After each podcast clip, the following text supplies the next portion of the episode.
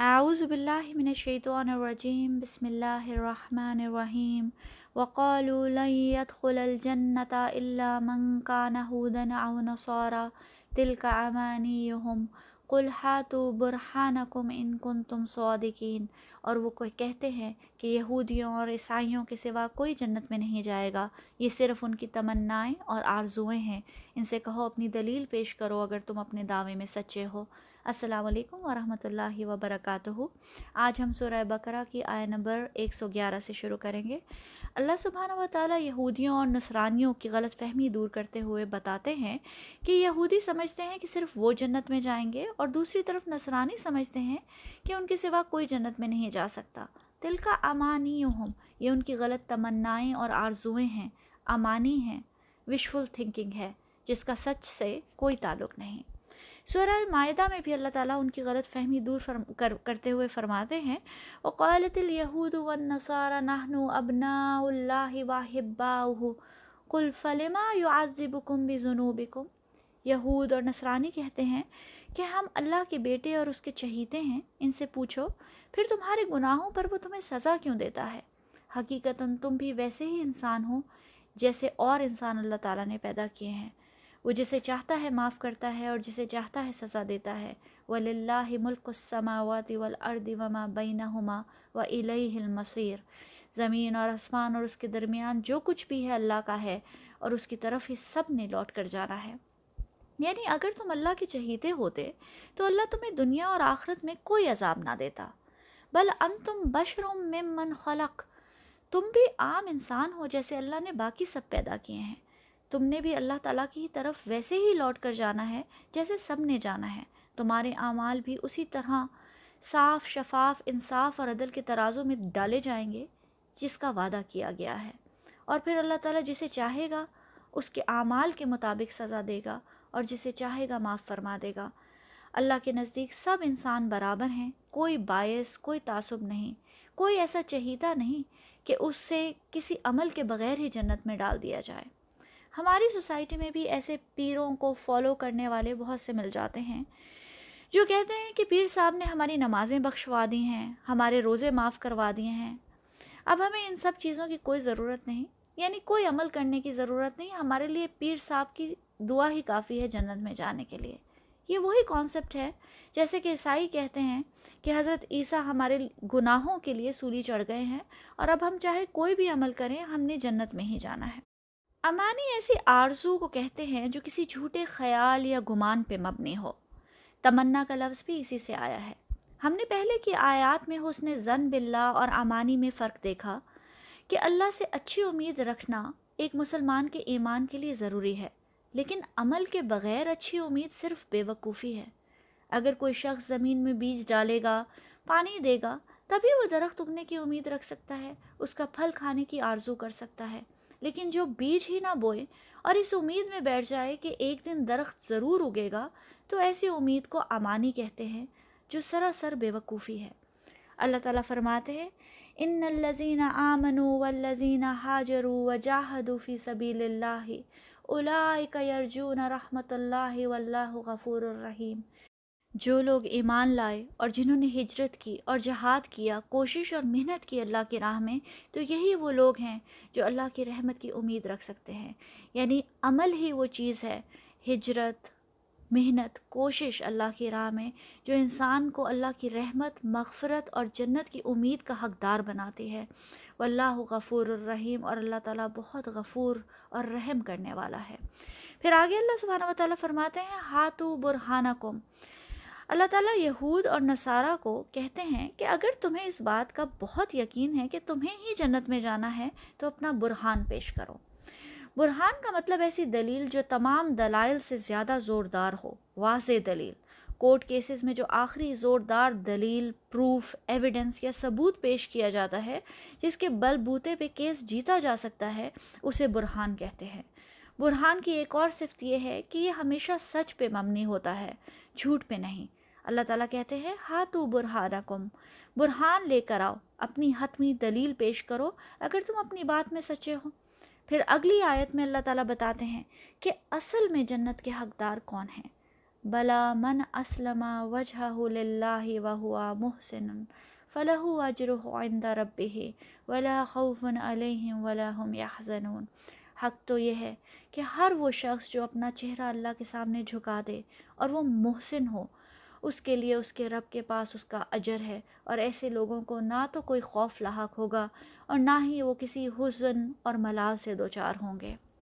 من اسلمہ وجہ جس شخص نے اپنا چہرہ اللہ کے سامنے جھکا دیا، اسلمہ کا مطلب جھکا دینا، سبمٹ کر دینا، حوالے کر دینا۔ ہمارے دین میں اس کی عملی شکل نماز میں ہمارا سجدہ ہے، جب ہم اپنا چہرہ اللہ کے حضور جھکا دیتے ہیں۔ پھر اللہ تعالیٰ فرماتے ہیں وہ ہوا محسن اور وہ محسن ہو۔ اس کا کیا مطلب ہوا؟ ایسی لینگویج اللہ سبحانہ و تعالیٰ قرآن میں اور جگہ بھی استعمال فرماتے ہیں۔ جیسے اللہ تعالیٰ فرماتے ہیں، وَمَن يَعْمَلْ مِنَ الصَّالِحَاتِ وَهُوَ مُؤْمِن، جس نے نیک اعمال کیے اور وہ مومن ہو۔ یعنی صرف نیک اعمال کرنا کافی نہیں ہے۔ نیک عمل تو کافر بھی کر سکتا ہے۔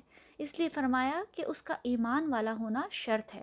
اسی طرح ہماری آیت میں اللہ تعالیٰ فرماتے ہیں، جو اللہ کے سامنے اپنا چہرہ جھکائے اور وہ محسن ہو یعنی صرف چہرہ جھکا دینا ہی کافی نہیں۔ اپنا چہرہ تو منافقین مدینہ بھی جھکایا کرتے تھے، اس لیے یہ شرط ایڈ کر دی گئی کہ وہ محسن ہو۔ ہمیں حدیث جبریل سے پتہ چلتا ہے کہ کلمہ شہادت کہنے کے بعد انسان روحانی طور پر ارتقا کی منزلیں طے کرتا ہے، چاہے وہ پیدائشی مسلم ہو یا نو مسلم وہ اپنے دین میں مختلف سنگ میل عبور کرتا ہے۔ پہلے اسلام، پھر ایمان اور پھر احسان کا درجہ حاصل کرنے کی کوشش کرتا ہے۔ ایسے ہی اللہ کے سامنے اپنا چہرہ جھکانے کے بھی مختلف لیولز یا مختلف سٹیجز ہیں۔ پہلا لیول ہے ایک مسلم کا چہرہ جھکانا۔ جیسے ایک بچہ مسلم گھرانے میں پیدا ہوتا ہے، ماں باپ پہلے دن سے ہی اس کے کان میں لا الہ الا اللہ، محمد رسول اللہ، ڈالنا شروع کر دیتے ہیں۔ پھر ماں باپ کو دیکھ دیکھ کر وہ نماز بھی پڑھنا شروع کر دیتا ہے۔ نماز، روزہ، صدقہ، خیرات، عمرہ، حج، یہ سب کچھ اسے وراثت میں ملتا ہے۔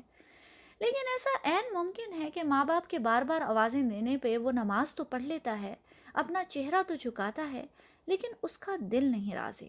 وہ مسلم تو ہے، لیکن ابھی اس کا دل اللہ کی اطاعت پہ راضی نہیں ہوا۔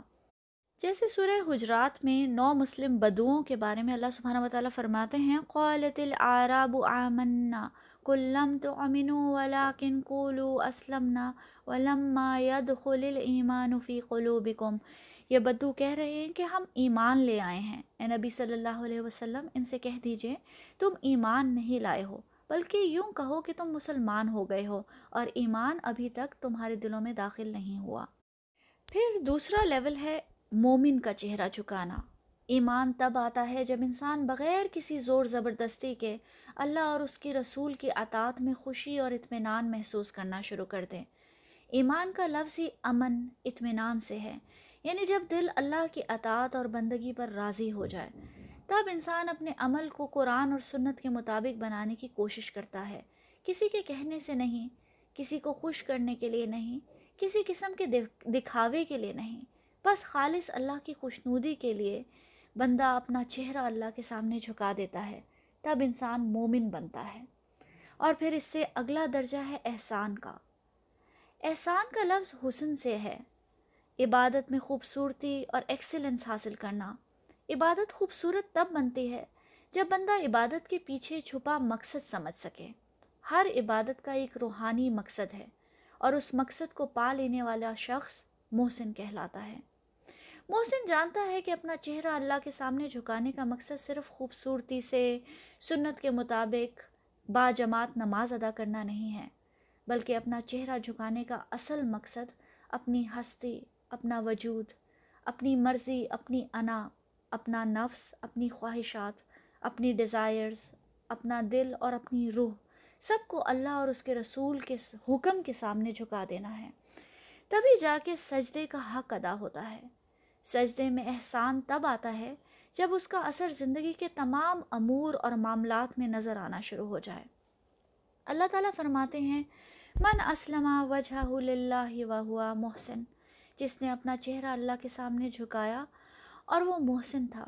یعنی اس نے صرف اپنا چہرہ نہیں جھکایا، بلکہ اپنی ذات کو اللہ کے سامنے مٹی کر دیا، اپنے نفس، اپنی میں کو مار دیا اور اپنی زندگی کو اللہ کے حکم کے تابع کر دیا۔ بلے شاہ کا کلام ہے کہ پھلنا دا تو اتر بنا، اتراں دے پھر کڈ دریا، دریاں وچ پھر رچ کے نہا، مچھلیاں وانگو تاریاں لا، پھر بھی تیری بو نہیں مکنی، پہلے اپنی میں مکا۔ یعنی کہ اے بندے، تو پھولوں کا عطر بنا، پھر اس کے دریا بہا دے، پھر اس میں خوب نہا۔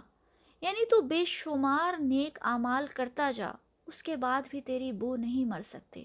جب تک تو اپنی میں نہیں مارے گا، جب تک تو اللہ کی خاطر اپنی ذات، اپنی مرضی اور اپنی میں کی نفی نہیں کرے گا۔